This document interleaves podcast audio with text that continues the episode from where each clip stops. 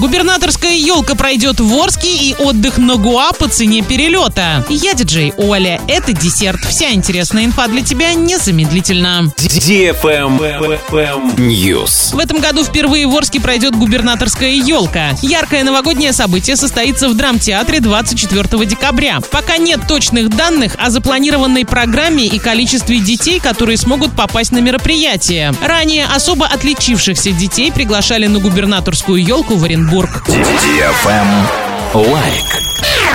За минувшую неделю в Орске родились 190 малышей. Двое не порадовали своим появлением целых три семьи. Среди редких имен, которые родители дали своим новорожденным детям, Таисия, Евангелина, Анфиса, Устина, Мирослава, Дарина, Елисей, Игнат, Карл. За этот же период в Орске 138 пар вступили в брак, 81 пара расторгли его. В Оренбурге с 28 ноября по 4 декабря список самых редких и необычных имен для малышей пополнили Илона, Афина, Есения, Теона, Евангелина, Сивона, Лев. 84 пары вступили в брак, а 66 развелись. Правильный check. Check-in. Открытый кубок Южного Урала по силовым видам спорта пройдет в Орске 17 декабря. Соревнования состоятся по семи дисциплинам. Сбор 17 декабря с 7.30 до 9.00 по адресу улица Вокзальное шоссе 13. Спортивный клуб «Рец». Информационный партнер радио DFM Орск. Travel Guide.